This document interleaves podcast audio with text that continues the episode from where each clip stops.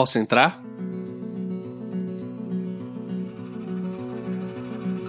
Neste programa falei sobre Vingadores Ultimato com spoilers.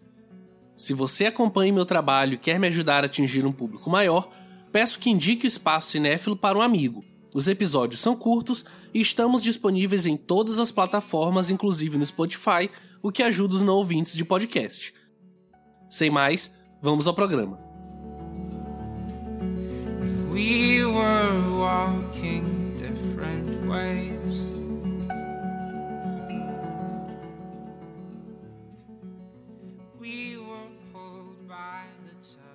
This is gonna work, Steve.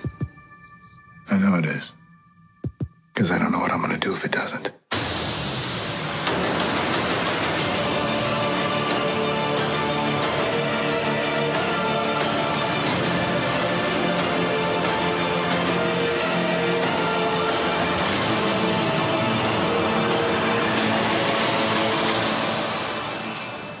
Até mesmo por não haver lapso temporal entre o fim de Guerra Infinita e Vingadores Ultimato, as narrativas dos dois filmes tendem a se entrelaçar.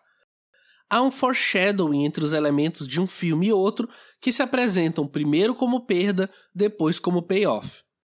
Diferente de seu antecessor e da maioria dos filmes do MCU, aqui não há ausência de consequências reais das decisões dos protagonistas, o que é um grande acerto. Por outro lado, isso ocorre narrativamente de forma quase hermética, dentro de um espectro de permissibilidade. As perdas de personagens, não apenas as mortes, ocorrem e obviamente têm um impacto sobre o espectador, porém, no geral, soam covardes.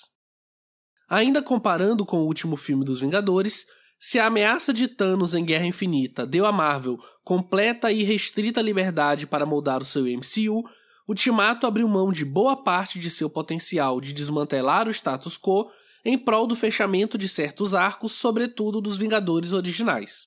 Por outro lado, é justamente essa escolha de foco que permite que os payoffs tenham um impacto enorme, sobretudo no terceiro ato. Comprar o plot device da viagem no tempo e suspender a descrença em relação às inúmeras coincidências que insistem em acontecer é essencial para apreciar e sobreviver aos dois primeiros atos. Aliás, Ultimato é um filme construído basicamente em prol da batalha final, que toma os últimos 40 minutos. A forma como outros filmes do MCU são citados, referenciados e até mesmo ressignificados é interessante do ponto de vista nostálgico, se é que se pode falar em nostalgia nesse caso. Observar sob outros ângulos certas cenas, como a introdução de Guardiões da Galáxia ou mesmo a Batalha de Nova York em Vingadores, talvez seja o ápice da autorreferência nesse universo Marvel Disney. A dupla de diretores, que também dirigiu Guerra Infinita, parece muito mais preocupada com uma noção muito vaga de andamento para potencializar o emocional escrito nas situações representadas, como afirmou Pedro Estraza em crítica escrita para o b9.com.br. Há uma preocupação em assentar a direção de câmera em um ponto entre o genérico e o medíocre, sempre entregando bons planos dentro de uma ótica homogênea, sem jamais alcançar o potencial prometido de sequências como, por exemplo, as do embate entre Capitão América, Thor e Homem de Ferro e Thanos. Mesmo nessas revisitas aos outros filmes do estúdio através da viagem temporal, é perceptível que a preocupação dos irmãos Russo é menos com a ação em si ali posta que com os microcosmos individuais de cada personagem. Claro que, per si, essa escolha de foco parece apenas uma decisão narrativa. Entretanto, justamente durante a batalha final, que parece ser a grande aposta do filme, essa incapacidade de explorar as sequências em seu ápice é demonstrada de forma clara.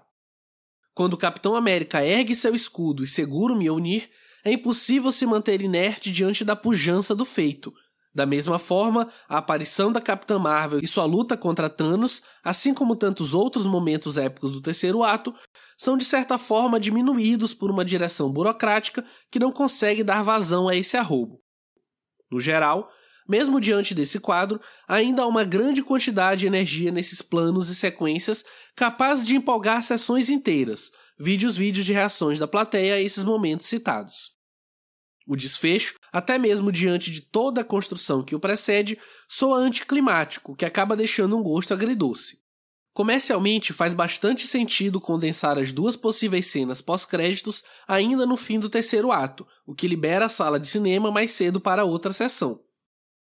Artisticamente, os últimos minutos são antítese de tudo o que de mais épico que o cinema de herói tem para oferecer, embora os desfechos dos dois principais personagens, Homem de Ferro e Capitão América, sejam bastante dignos.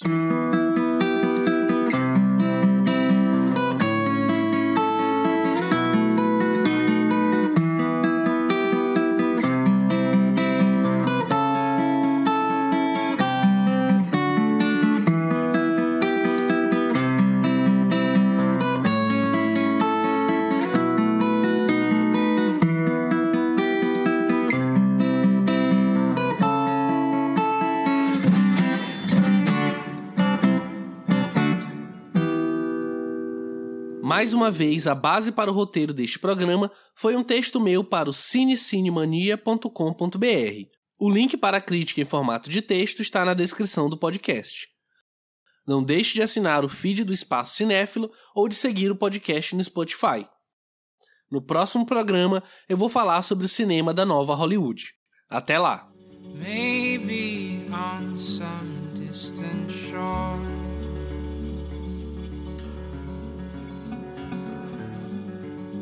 We will find each other and more.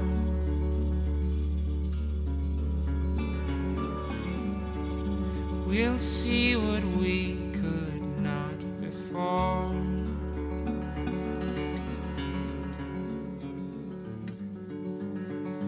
we'll